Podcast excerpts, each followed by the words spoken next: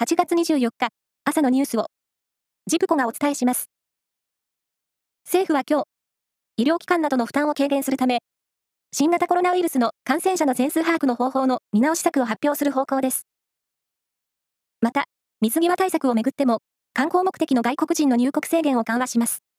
これまで、添乗員付きのツアーに限定していましたが、添乗員がいない場合も認める方針です。立憲民主党は、世界平和統一家庭連合、旧統一協会と、党所属議員の関係を調査した結果、新たに、枝野前代表ら7人が、教団側と接点を持っていたと公表しました。接点が確認された立憲民主党の議員は、合わせて14人となりました。気象庁は昨日、東京、小笠原諸島の母島から、およそ120キロ南西にある海底火山、海徳海山の近くで変色した水が確認されたとして、噴火警報を発表しました。共同通信によりますと、ロシアが侵攻を開始して以降のウクライナ軍の戦死者が、およそ9000人に上ることが明らかになりました。24日は、ウクライナがソ連から独立宣言した記念日でもあります。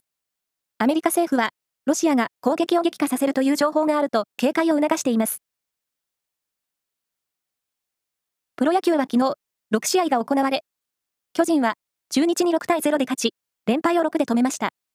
その他の試合では、DNA、ヤクルト、ソフトバンク、西武がそれぞれ勝利。日本ハム対オリックスは、日没のため、7回でコールドゲームとなり、両チーム無得点で引き分けました。